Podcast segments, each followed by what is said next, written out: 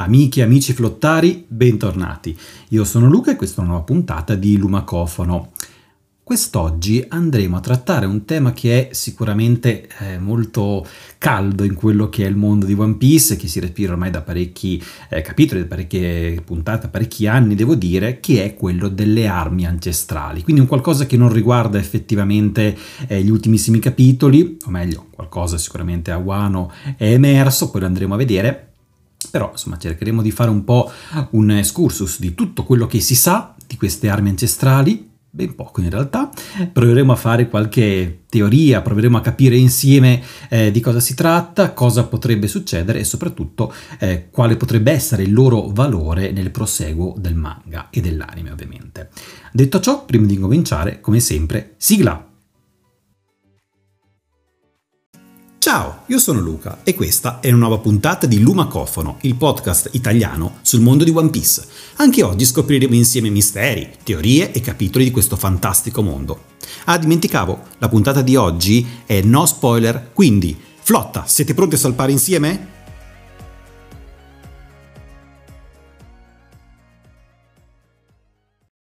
Armi ancestrali.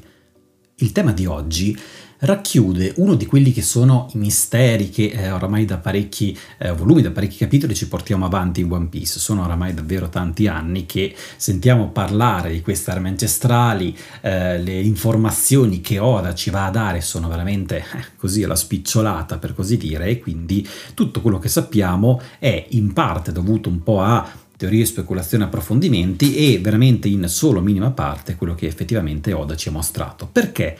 Perché le tre armi ancestrali, nello specifico Pluton, Poseidon e Uranus, in realtà non sono ancora state tutte e tre svelate, nonostante, a detta di Oda oramai, siamo quasi verso, non dico la fine di One Piece, ma comunque nell'ambito finale, chiamiamolo così, oramai sono veramente tanti anni che Oda continua a dire che mancano 5 anni alla chiusura, io non ci credo più, però comunque siamo arrivati verso comunque la conclusione di questo manga, conclusione che probabilmente avrà dalla sua ancora 6-7 anni. Comunque al di là di ciò mancano ancora tantissime informazioni per capire al meglio che cosa sono queste tre armi ancestrali.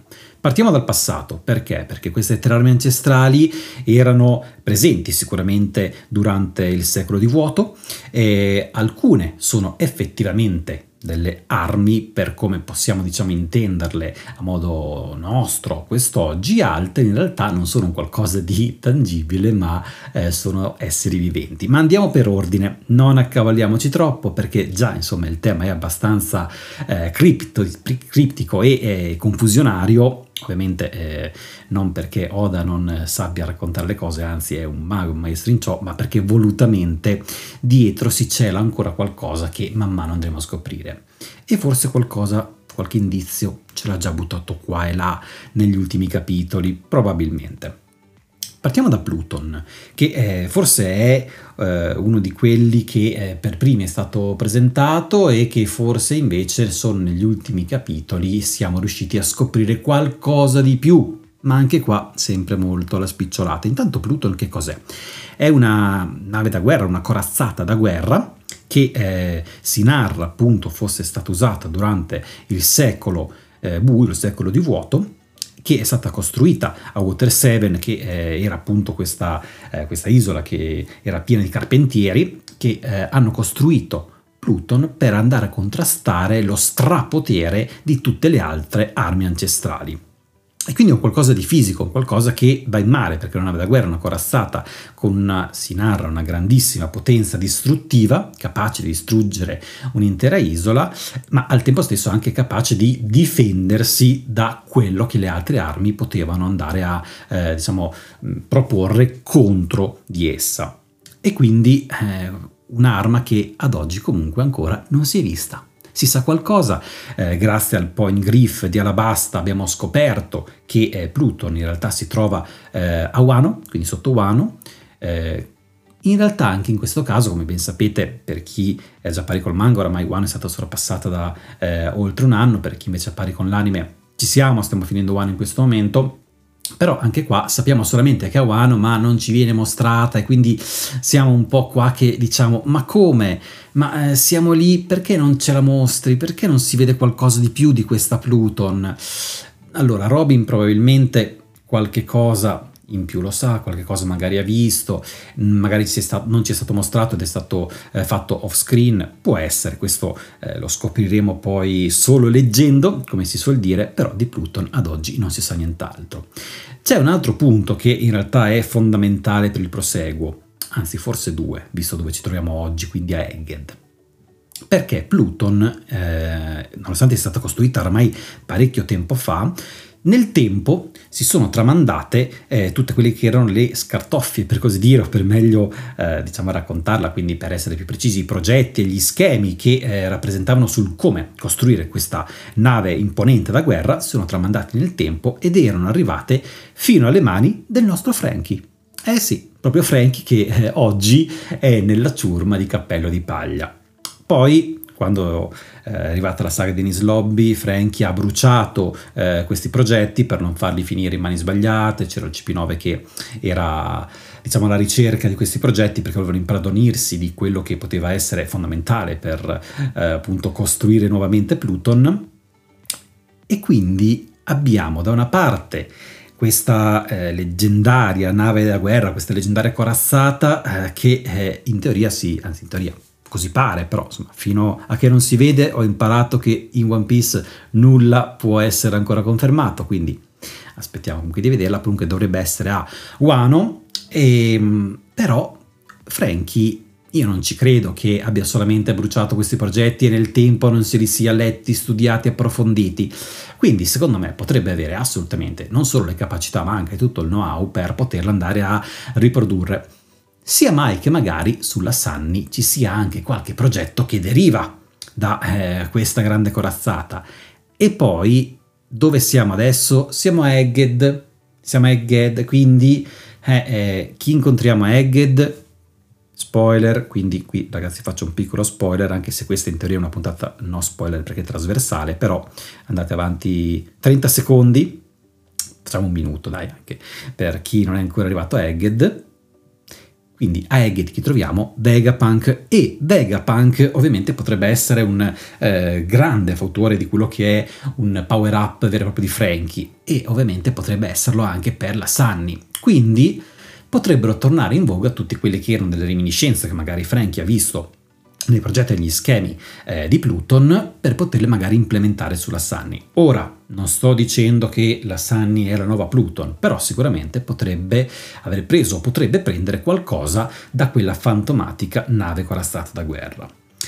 Pluton, tra l'altro, qua faccio un altro piccolo excursus perché ci potrebbe tornare utile anche per capire meglio come Oda ha pensato queste armi ancestrali.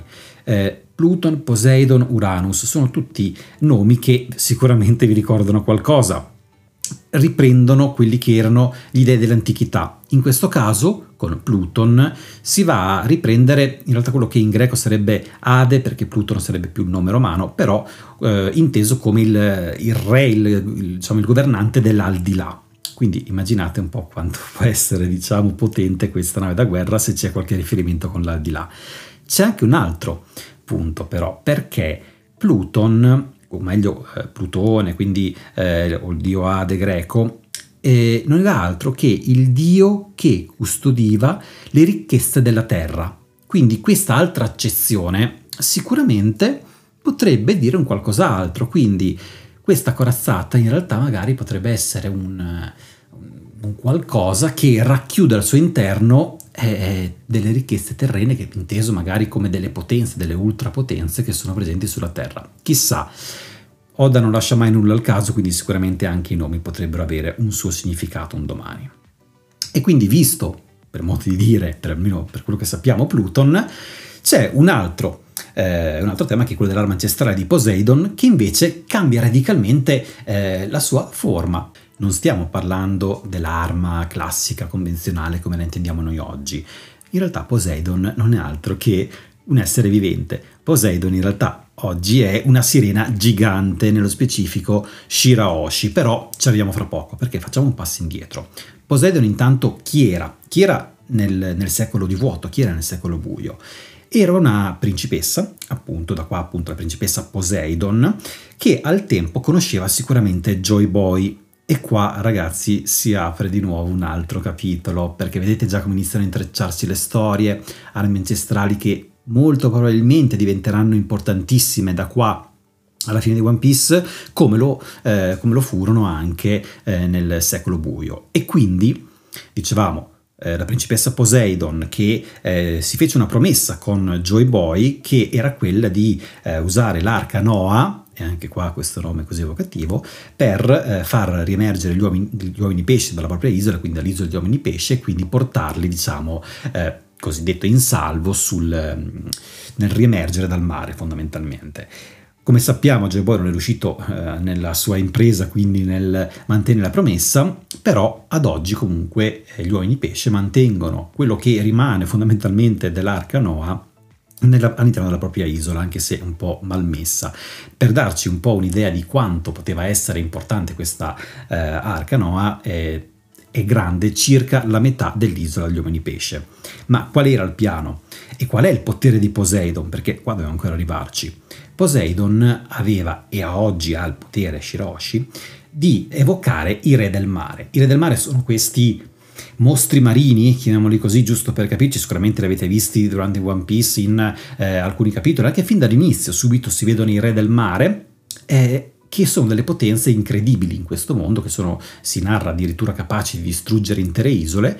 Ma Poseidon, con il suo, chiamiamolo canto, ma in realtà è un urlo, quindi con l'urlo, riesce a comandare, quindi riesce a parlare, riesce a dialogare con i re del mare. E ovviamente, avendo il controllo sui re del mare, ha fondamentalmente il controllo di tutti i mari, perché sono le potenze più incredibili che ci possono essere in tutte le acque di questo mondo. E quindi l'accordo, la promessa che c'era con Joy Boy al tempo era quello di usare e sfruttare i re del mare per trainare l'arca Noa con gli uomini pesce in superficie. Ovviamente questo non è successo, come sappiamo, e quindi come è andata? Che Joy Boy ha lasciato nel point grief di Shandora le sue, chiamiamole così, memorie, comunque le sue scuse per non essere riuscito ad arrivare a questa promessa, a mantenere questa promessa. E quindi arriviamo in questo momento dove Poseidon, ovviamente anch'essa dopo tutto questo tempo, ovviamente viene a mancare, però c'è questo tramando di sangue, in questa sorta di reincarnazione, per così dire, di questa arma ancestrale che ad oggi appunto andiamo ad avere in Shirahoshi.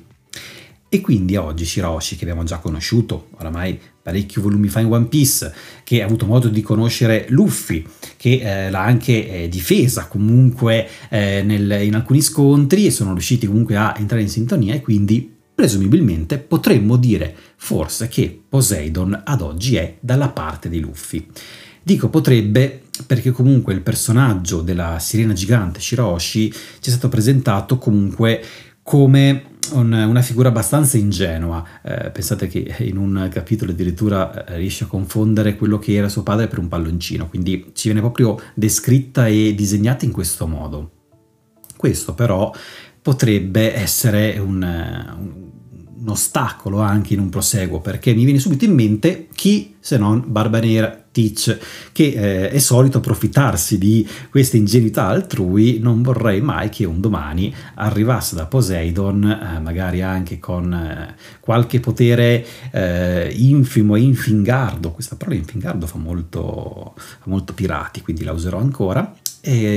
Della sua ciurma, che sapete, alcuni hanno la possibilità l'abilità di trasformarsi, di poter ingannare chi hanno davanti a loro, e quindi non so, una Catarina Devon che arriva insieme a Teach e si finge qualcun altro potrebbe anche andare a circuire Shirahoshi. Non lo so, non sono tranquillissimo in tal senso, devo dire la verità.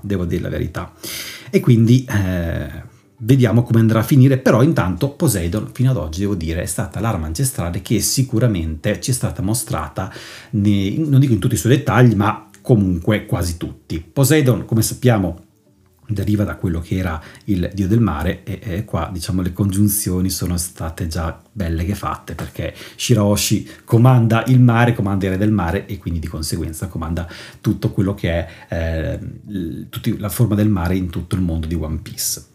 Ne manca una, che ad oggi è neanche la più misteriosa, ma quella di cui non si sa assolutamente nulla, perché abbiamo visto Pluton, che è la nave corazzata da guerra con il point griff di Alabasta, che ci ha raccontato che oggi dovrebbe essere a Wano. Abbiamo visto Poseidon, che deriva dalla principessa, appunto Poseidon del secolo buio, che ad oggi è stata reincarnata, diciamo così, in Shirahoshi. Con il point griff di Shandora abbiamo scoperto qualcosina di più. Manca Uranus. Di Uranus, ragazzi, non sappiamo nulla, nulla. Praticamente ad oggi è l'arma ancestrale più misteriosa che ci sia. Sappiamo solamente una cosa, in realtà non la sappiamo, però Uranus era il dio del cielo. Qualche capitolo fa è successo un avvenimento abbastanza particolare. Im-sama, che dir si voglia, questa entità, chiamiamola così, perché non sappiamo se è un essere, non sappiamo nulla, non sappiamo la razza, non sappiamo niente di lui o di lei, un giorno si sveglia, preso un pochino male, e decide di radere al suolo il regno di Lulusia, perché, non so, non gli avevano pagato forse delle tasse, qualcosa, comunque insomma non gli andavano particolarmente a genio. E cosa succede? Arriva questa nube imponente nel cielo e scendono dei raggi, insomma, sembrano dei raggi, dei laser, qualcosa che annienta e distrugge in un attimo Lulusia. Cielo, Uranus sicuramente collegato al cielo. Questa è l'unica cosa che ci fa pensare che forse Im e il governo mondiale hanno un'arma ancestrale. Se non fosse che in realtà Im dice ai Gorosei: preparate Mother Flame, perché il nome che Im dà a questa arma che ha usato per distruggere Lulusia non è altro che Mother Flame. Sappiamo che è un qualcosa che è stato creato da Vegapunk, ma non sappiamo nient'altro. Quindi un'idea potrebbe essere che in realtà Vegapunk in qualche modo è riuscito a ricreare quella che un tempo era l'arma ancestrale Uranus, che ad oggi ancora effettivamente non si sa che fine abbia fatto. Potrebbe esistere ancora? Magari è andata distrutta? Magari è in mano a Lunariani da tantissimo tempo, non solo io, ma so benissimo che anche molti di voi flottari aspettate il ritorno di Enel, quindi lì ci speriamo tantissimo, quindi vediamo i Lunariani se torneranno, però questa è poi una mia speranza. Ma detto ciò, Mother Flame è il nome che Im dà appunto a quest'arma, quindi non è Uranus, potrebbe essere un suo clone. E a questo punto mi sorge un dubbio. Le armi ancestrali sono tre: Pluton, Poseidon e Uranus, e Robin lo sa benissimo. Se veramente Im e Vegapunk fossero riusciti a duplicare questa Uranus e quindi renderla a tutti gli effetti potente come l'arma ancestrale Uranus, potremmo averne 4, a patto che effettivamente la vera Uranus sia ancora in circolazione, e questo non lo sappiamo. È un po', diciamo, un arzigogolato, come si suol dire, come pensiero, perché non sappiamo ancora veramente nulla. Quindi questa è tutta quanta una teoria in base a quello che abbiamo visto, e l'unico appiglio alla quale ci possiamo agganciare fondamentalmente è che Uranus non è altro che il dio del cielo nella mitologia, e quest'arma che Im ha usato arriva dal cielo, ed è la cosa ad oggi più potente che abbia scatenato un attacco così devastante dal cielo alla terra. Cosa sarà? Questo oggettivamente ancora non lo possiamo sapere. Infine ci tengo anche a riportare un'altra teoria che mi ha sempre incuriosito, che chiude un po' il cerchio delle armi ancestrali, e poi vediamo anche a chi potrebbero tornare utili, perché abbiamo toccato tutti un po' gli elementi principali, quindi il mare, la terra, il cielo, perché Poseidon ovviamente è quello che è il mare impersonificato fondamentalmente. Uranus dovrebbe, uso condizionale perché è d'obbligo, essere il cielo. Pluton, che è una nave da guerra ma anche una corazzata, che comunque riesce, o in teoria dovrebbe riuscire, a assorbire i colpi di Uranus. Il cerchio quindi come si andrebbe a comporre? Che, come sasso carte forbice, tutti vincono con qualcuno e tutti perdono con qualcuno, e quindi tutte le armi ancestrali andrebbero a fare il cosiddetto stallo alla messicana, a patto che qualcuno non ne possegga più di una. E lì allora le cose cambiano. Perché? Perché Uranus può distruggere qualcosa dall'alto, ma se io ho Pluton posso difendermi tramite Pluton. Ma Pluton in realtà va in difficoltà perché è nel mare e quindi nel momento in cui Poseidon fa il suo attacco contro Pluton, lì le cose cambiano. Viceversa però Uranus dal cielo potrebbe colpire Poseidon, perché comunque è una impersonificazione, quindi lo può andare a colpire se non c'è Pluton a difendere. E quindi vedete che in realtà tutti possono attaccare qualcuno e vincere, ma possono anche difendere su quell'altro.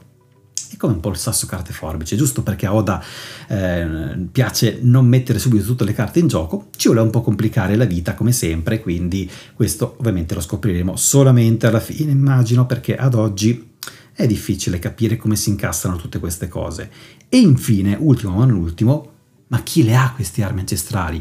O soprattutto, non chi le ha, chi potrebbe avvalersi di usarle, di sfruttarle, di averle dalla propria parte?